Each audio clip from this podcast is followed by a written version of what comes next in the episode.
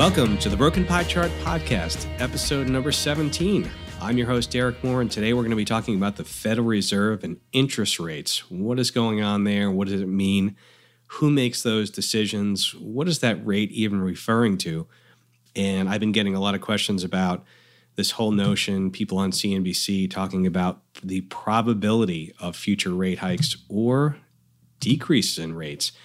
And so I'll sort of explain that. I'll, of course, link to a number of things to help you out with that. So without further uh, delay or ado, let's talk about the Fed. So the Federal Reserve, uh, when you hear about the Fed and you hear about these meetings that they have, you're really talking about the F O M C, or the Federal Open Market Committee. And so that committee is made up of the Federal Reserve, the Board of Governors, and there's seven of those. And each governor generally, I believe the term is something like fourteen years. And but the Board of Governors is part of that larger policymaking committee, and that's the F O M C. And the F O M C has twelve members. And the way that it sort of works is you've got the Board of Governors, and then you've also have some of the, the rotating uh bank presidents. So there's actually, the U S is divided into twelve Federal Reserve districts. They each have a district bank. And so you've got a rotating amount of voting members. And by the way, everyone, everyone sits, even the non-voting members, they go to the meetings and they participate, uh, at least according to the Fed. Uh, but that is who this twelve-member committee is, who votes and decides whether to raise rates, lower rates, keep them the same, and then any number of things. And so we'll talk about really what what they do, but we'll quickly get into uh, what uh, you know you're hearing as far as these probabilities and where to find that and how that sort of works, right? So, you know, the Federal Reserve was created in early nineteen hundreds, and, and really, you know, they claim the the mandate is this dual mandate of keeping inflation uh, in check or at a certain level, and also employment. And so they want to have a, a right rate of employment. And they want to sort of, at least more recently, they, they want to uh, tame interest rates, or should I say inflation. And there's a couple of things that they do. They control the money supply. Uh, they also serve as, you know, the federal government's banker. And we'll talk about that a little bit. And they can also lend to banks as sort of the, the lender of last resort. And one thing, uh, one misconception that I often hear about the Federal Reserve is that they have something to do with, with tax rates. They do not. Congress, uh, not the Federal Reserve, determines tax rates. Uh, although, you know, typically when you see, uh, in this case, the president of the Fed is uh, Jerome Powell, you'll see him testify in front of Congress, and they'll ask him all sorts of questions about not only the Fed policy, but also fiscal policy or tax policy. But the Federal Reserve has nothing to do with tax policy. And so what exactly do they do? Well, of course, the one that is the obvious is they decide to raise or lower or keep constant uh, the Fed funds rate. And we'll get into what that means. They could also do something called an open market operation, and that's really just buying and selling bonds. We've heard a lot of talk and discussion about how they've increased the balance sheet, and they bought a lot of bonds and increased that balance sheet post the, the Great Recession and financial crisis, two thousand eight, two thousand nine. Uh, but, you know, open market committee things, they can raise and lower interest rates, they can buy bonds, they can sell bonds, and they can also change something, uh, the bank's reserve ratio. So a lot of people don't realize that, you know, banks, if you make a deposit on a bank, the current reserve requirement is ten percent. And essentially what that means is, let's say somebody walks into a bank and they deposit a one hundred thousand dollars check. Well, the bank is required to keep on hand ten percent of that, or ten thousand dollars. And in that instance, in that example, they can loan out ninety percent of that. So they could say, hey, we're going to do a loan, loan out ninety percent of that money for something else. And then that's called the money multiplier. And so Uh, basically, let's say that ninety thousand dollars goes to fund some purchase. Uh, that purchase uh, price gets deposited in another bank. Well, then they have to keep ten percent or um, of the ninety thousand dollars, which is nine thousand dollars. So then they can loan out eighty-one thousand dollars. It sort of continues on and on until they can't lend anymore. And so that's uh, that's one of the things that banks or the Federal Reserve can change, and that's the required reserve ratio of or percentage of deposits on hand. And so whenever we hear about the interest rate component, though, uh, we always hear about the Fed funds rate. We also hear about the discount rate. And then there's this thing since two thousand eight, the I O E R, or Interest on Excess Reserves. And so uh, interest rates that commercial banks can borrow from one another, um, and that rate is the federal funds rate. So the federal funds rate is the interest rate that commercial banks can borrow from one another. And the discount rate is when is really what it charges, or the Fed charges, to lend out reserves to commercial banks. And so generally banks would borrow from one another, and that's the, done the Fed funds rate. But if the Fed, or if they went to the uh, the discount window or the discount rate and they wanted to borrow money from the Fed, that's the rate the Federal Reserve charges. This interest on excess reserves, or I O E R. So think about it this way. Banks can borrow from one another. Banks can borrow from the Fed. Banks can also park excess reserves. Remember, they have that reserve ratio. In this case, uh, typically, it's, you know, it's ten percent right now. They can take those reserves. They can loan out the money. They can do other things with it. Or they could put it on deposit with the Federal Reserve. And the Federal Reserve will actually pay the banks an interest rate on the excess reserves parked there. And so that's generally what you're you're hearing. And when we think about the F O M C, or the Open Market Committee, they what they're doing is by raising or lowering uh, you know interest rates, by buying or selling government bonds in the open market, by changing the reserve uh, requirement, or the percent re- reserve requirement ratio. What they're trying to do is either increase or decrease the money supply. And so the idea is that, and part of this goes to, you know, when, when we see, let's say, inflation creep up or things get overheated, uh, or, you know, quote unquote, I'll say, um, the Fed may raise interest rates to, let's say, decrease the money supply to sort of cool things off and try and tame inflation. Of course, after two thousand eight, two thousand nine, what we saw is them lowering interest rates pretty much to zero, an unheard of thing. And what they were trying to do is increase the money supply, and they not only decrease rates, they also increase the Fed's balance sheet, meaning they bought uh, bonds, government bonds. They also bought some some uh, some mortgage-backed uh, securities as well. And so that was all designed to increase the money supply, to put more money out into the economy and hopefully get things going. And so real quick, to kind of put a bow on whether the Fed is increasing or decreasing, decreasing money supply, uh, we would say that the things that increase money supply, lowering the Fed funds rate or the discount rate, buying government bonds in the open market, or they could decrease the bank reserve ratio percentage. Things that would decrease the money supply. So think about it this way. Um, inflation's going up, and they want to try and tame the, the economy and tame prices, right? And so they could increase the Fed funds rate or the discount rate. Uh, generally, when we say, hey, the Fed is raising or lowering interest rates, they could sell government bonds in the open market. They could increase the bank reserve ratio. So they can do all those types of things. And there's a lot of debate about whether what the Fed does, you know, leads to these sort of boom and bust cycles and, and these periods where, you know, certainly leading up to uh, two thousand eight, we saw the housing crisis, or the, the housing collapse in prices. And a lot of people pointed to the Fed keeping interest rates too low for too long. A lot of people right now talking about the fact we've had zero rates for so long, and um, now that the Fed is increasing rates, it's it's a little bit tough to uh, to stomach. And so a lot of people watching and trying to figure out what the Fed's going to do. And there's a couple of ways that that people do that. The first is following all of these economic indicators. So people look at things like inflation. And if inflation were to creep up or, or start to move higher, the Fed might react by rising or raising, sorry, raising interest rates uh, to try and decrease the money supply, sort of cool things off, right? And the inverse might happen the other way.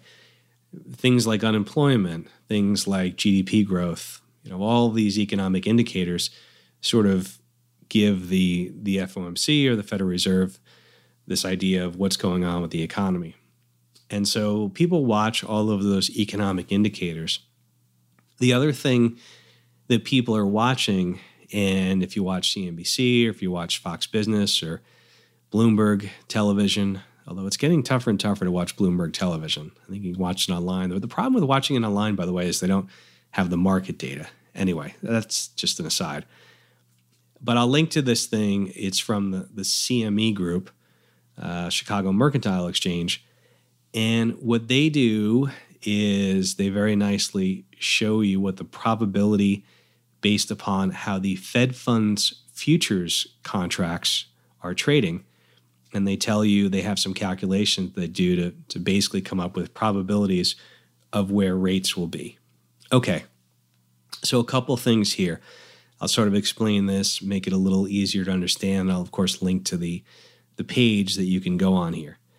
And so when we say the, the Fed funds rate, it used to be that they would have, let's say, a Fed funds rate. They would say, okay, we're going to target the Fed funds rate to be, I'll throw out a number, two point two five percent. And so that was your Fed funds rate. Well, I forget, it was a couple of years ago at least. Uh, it's probably more than a couple of years ago, but they stopped using a single Fed funds target. And now what they do is they have a range. And so currently the range is two twenty-five to two fifty. You might say, well, wait a second, interest rates aren't two twenty-five percent. The way that you describe interest rates is in basis points. And so I'll explain that. Let's say you went from two percent to two point two five percent. You would say, well, that's a quarter point increase. And it went up zero point two five of one percent, right? But the way that that people in the markets look at that, they say that's a twenty-five basis point increase. And so if rates went from two point zero zero to two point zero one, you would say that's a one basis point increase. And so when I say the, the target is two twenty-five to two fifty, it's two twenty-five basis points to two fifty basis points, which is two point two five percent uh, to two point five percent. So two and a quarter or two and a half percent. All right. Well, we've got uh, these futures markets, and the way that futures work is for a market, there is a futures contract. Uh, typically, it's a either a monthly contract or sometimes they skip a month. And what that does is, well, okay, so Fed funds futures, essentially there is a futures contract that could go up or down. So someone, let's say, trying to uh, to do an investment and they want to try and make a, a bet or a prediction or a, uh, a calculation that Fed funds will move up or down, they might buy or sell a futures contract. You can buy, they think it's... Uh, you know, it's going to go one way or sell the other. But I'll give an example. So for the January of twenty nineteen contract, the current price is ninety-seven point six zero one three. And you might say, well, what does that really tell me about where interest rates are? Well, the way to read that, and they assume sort of a zero boundary, meaning interest rates can't go below a zero, but Um, although we know that in some countries in Europe and certainly Japan, uh, well, anyway, that's another discussion. But what you do is you take one hundred minus that price. And if you do that, if you take one hundred minus ninety-seven point six zero one three, remember this is the price as we're doing this, so that we're, we're seeing the current futures price for the January contract, uh, that tells us the difference is two point three nine eight seven or about two point four zero. And that happens to be the effective Fed funds rate is two forty. So that is between the two twenty-five to two fifty target range that they're doing. And so the meeting, and, and by the way, the, the Fed meetings, and I'll talk a little bit about the meetings, but there's a meeting in January, on January thirtieth. There's one March, March twentieth. Uh, they tend to be, you know, every other month. Um, and then there's usually a December one and, and a January one sort of back to back, although there's a May and a June, but I'll get to the schedule. And so when you look at that and you say, well, uh, the effective funds rate we know is about two forty. That's what the futures uh, contract is implying. And that's within the boundary of the range. And so if you look on, and I'll link to this site, it's a C M E and it's the, uh, the, the probabilities tool. Um, they're saying there's a ninety-seven point three percent probability that the rate remains unchanged. unchanged. And so that contract for the January month would seem to imply that. And, you know, certainly the the one for February as well, because there's not, um, it it may expire prior to the meeting, but generally um, it's it's implying a Fed funds of two forty. And so the probability, it used to be a little bit easier to do, and they've gotten more savvy. But if you think about it this way, if you know what the effective funds rate is, so let's say your effective funds rate was two percent. And then you looked at a, a month, let's say, you know, you pulled September of twenty nineteen. I'm, I'm making up some hypothetical numbers to show you sort of the back of the napkin calculation, the way that I first learned it. But let's say if your effective funds rate was two percent and the implied Fed funds rate based upon a futures price um, for some month in the future was two point two zero, so two point two percent versus two percent. Well, that's implying there's a twenty basis point difference, right? two point zero zero to two point two zero. And so the probability, sort of the the old way that I learned it was you take the twenty uh, basis points divided by twenty-five, which is a quarter point increase, and there'd be about an eighty percent probability. The C M E site uh, has a more involved calculation, um, and they're dealing with the, the difference between the the bands now, right? We saw instead of the Fed funds rate. Um, and so I'll link to that. But just to give you an idea, you know, there's a ninety-seven percent chance, a little more than ninety-seven percent chance uh, there's no change at the January thirtieth meeting. Um, and then you go, let's say, to September, there's a sixty-five percent chance that it stays the same. There's a uh, almost a twenty-nine percent chance that they they lower by a quarter point. So these are always going to be updated, and it depends on what the market's doing. Um, interestingly enough, the of late, and again, this this changes, this could change tomorrow, but they're saying that the January twenty-ninth of twenty twenty, so pretty much uh, a little more than a year, the probability, there's a higher probability, thirty-nine point five percent of a quarter point lowering versus thirty-eight point eight percent of rates being unchanged, and then there's some percentages for something even lower than that. And so I'll link to that. You can take a look at it. But basically the idea is that these Fed funds futures contracts are a way of market participants sort of putting um, putting their money where their, not where their mouth is, but, you know, putting putting money, or, you know, sometimes they could be hedging. Uh, but it, it's just ways of sort of gauge how the futures market is theoretically pricing in expectations of future rates. So as far as meetings, the way that they've been doing it is, uh, so there's looking at the twenty nineteen calendar, there's a meeting January twenty-ninth to thirtieth. The second day is when they come out, um, if there's any sort of announcement. There's one in March, March nineteenth to twentieth, and then the April, sort of May, it sort of straddles the end of April and early May, June, July, September, October, December, and then there's another one in January in twenty twenty. And they've... Chairman Powell has indicated they might change this, but it was a little bit unusual for them. So not every meeting has a press conference attached. And so, for example, the January one does not. The March one is scheduled to have a press conference. And generally the thought has been they haven't been making rate announcements or changes to rates in non-press conference meetings. And so, but I have heard some talk about uh, Chairman Powell saying maybe they'll just do a press conference after every meeting, and maybe that, you know, the thought is, at least by the, the pundits on T V, maybe they, they want a little more flexibility as far as, uh, you know, as far as when they do these. But they're not bound by doing them only at press conferences, but it's uh, it's generally been the thing. And then, of course, they can meet outside of a meeting. They did that, I believe, in two thousand eight or two thousand nine around the financial crisis. And they can sort of decide what to uh, to do there. So why are interest rates important? Why do people care about them?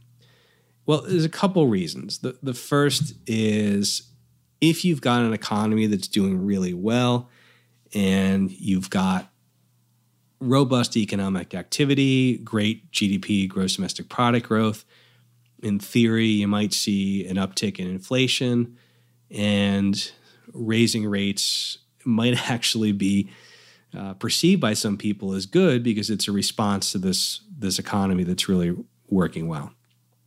The other side of it is if people perceive that the economy is going to stall and needs a little bit of juicing and some easing of the money, you know, the money supply, increase in the money supply, right, uh, might be perceived to be lowering rates. And so a lot of this has to do with the economy, and generally, and most people are long markets, and so they want the markets to go up.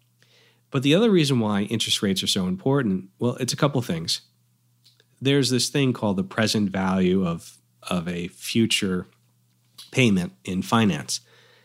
And so think about it this way. If if you had one hundred thousand dollars to to invest and you said, well, I could get, let's say it's three percent right now, the risk-free rate, meaning the rate for a, a one-year treasury bond. You might say, okay, I could go and I could make an investment in this business and I'll get a return of, you know, three point two five percent, uh, but there's risk there. So I'll just take the risk-free rate. And one of the things that lowering interest rates did, especially when they lowered them so low uh, to nearly zero, essentially, is that the the rate, the required rate of return on an investment was lowered because interest rates or the risk-free rate was so low that the expected returns that were needed by investors also lowered. And so in theory, you know, when you've got really low rates, uh, capital is more apt to um, to go into projects um, that that don't quite yield as much. Now, if interest rates go up, then the required rate of return goes up. But the other thing with regards to the stock market is that really a stocks, you know, and I say, I'm, I'm, if you could see me, I'm doing air quotes, but a stock's price, or uh, should I say value, is theoretically based upon the future, the expected future earnings discounted down to the present value. And so if, let's say, interest rates were ten percent and a company's going to earn X amount of earnings in, over the next year, well, discounting down by ten percent uh, with a discount rate of ten percent reduces the value of those earnings down more than, let's say, if if the discount rate or the, the risk-free rate is one percent, meaning the higher interest rates are, the less future earnings are worth, and theoretically that impacts the value of stock. And we all know that um, the, a valuation on a stock is different than a, the price that a stock trades at. Price can be a symptom of, you know, supply and demand, buyers and sellers. But that's that's one of the reasons why people are sort of concerned or interested, should I say, on interest rates, because it, it also affects how you deal with future earnings. Of course, companies, even if rates go up, companies' earnings could go up as well, and that would outstrip or or negate the negative effects of rising rates. Uh, but certainly that's one of the things to, to keep in mind. So when you hear the Federal Reserve and you hear these market pundits on C N B C and Fox Business and Bloomberg talking about, well, you know, uh, the Fed futures are only pricing in and uh, a forty percent Uh, chance of a twenty-five basis point increase. Now you're going to know what that they're talking about. And so in the links in the description, I will link to the Chicago uh, Mercantile Exchange, or the C M E, uh, their page on probabilities.